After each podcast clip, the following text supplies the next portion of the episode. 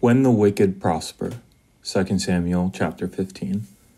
When we begin chapter 15, we see that Absalom has come back to Jerusalem and he seems to show little to no remorse or repentance for his actions. King David seems to be incapacitated in his duties as king. Ever since his sin with Bathsheba, he has shown signs of weariness, inaction, and sometimes apathy. Dwelling on his past mistakes and not being able to move on keeps him distracted from what is about to happen. Absalom comes home, and he brought home a big ego. He gets a chariot with 50 men to follow him around, and he begins to sow seeds of division within the land.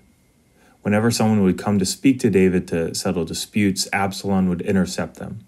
2 Samuel chapter 2 verses 2 through 4 says this and Absalom used to rise early and stand beside the way of the gate. And when any man had a dispute to come before the king for judgment, Absalom would call to him and say, From what city are you? And when he said, Your servant is of such and such tribe in Israel, Absalom would say to him, See, your claims are good and right, but there is no man designated by the king to hear you. Then Absalom would say, Oh, that I were judge in the land then every man with a dispute or cause might come to me, and I would give him justice. Absalom started playing the long game when it came to his rebellion. He was doing this for four years, secretly gaining the trust and hearts of the men of Israel.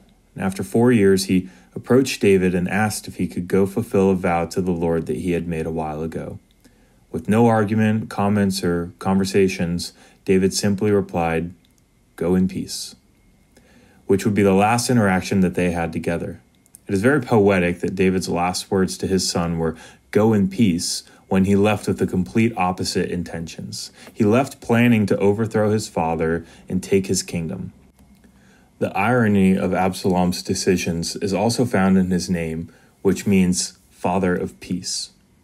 And surely David must have had some idea what his son was up to. It's hard to believe that for four years he was clueless as to what was going on. Perhaps David knew the whole time what Absalom's plan was, but he decided to trust the Lord, knowing that only God can change a heart or lead someone to true repentance.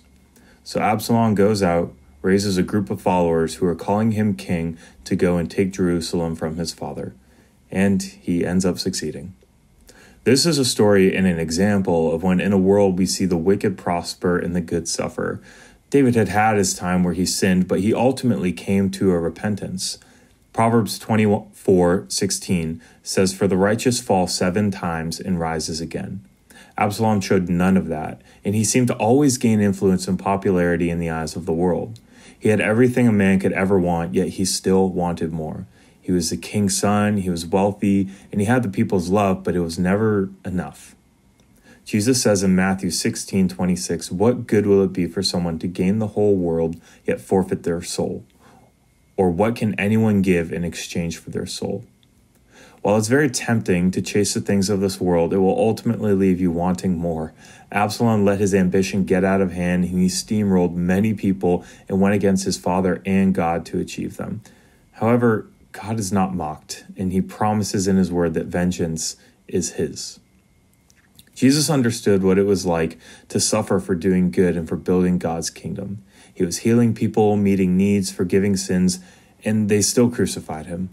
While we suffer, if it is for the Lord, then it is never in vain.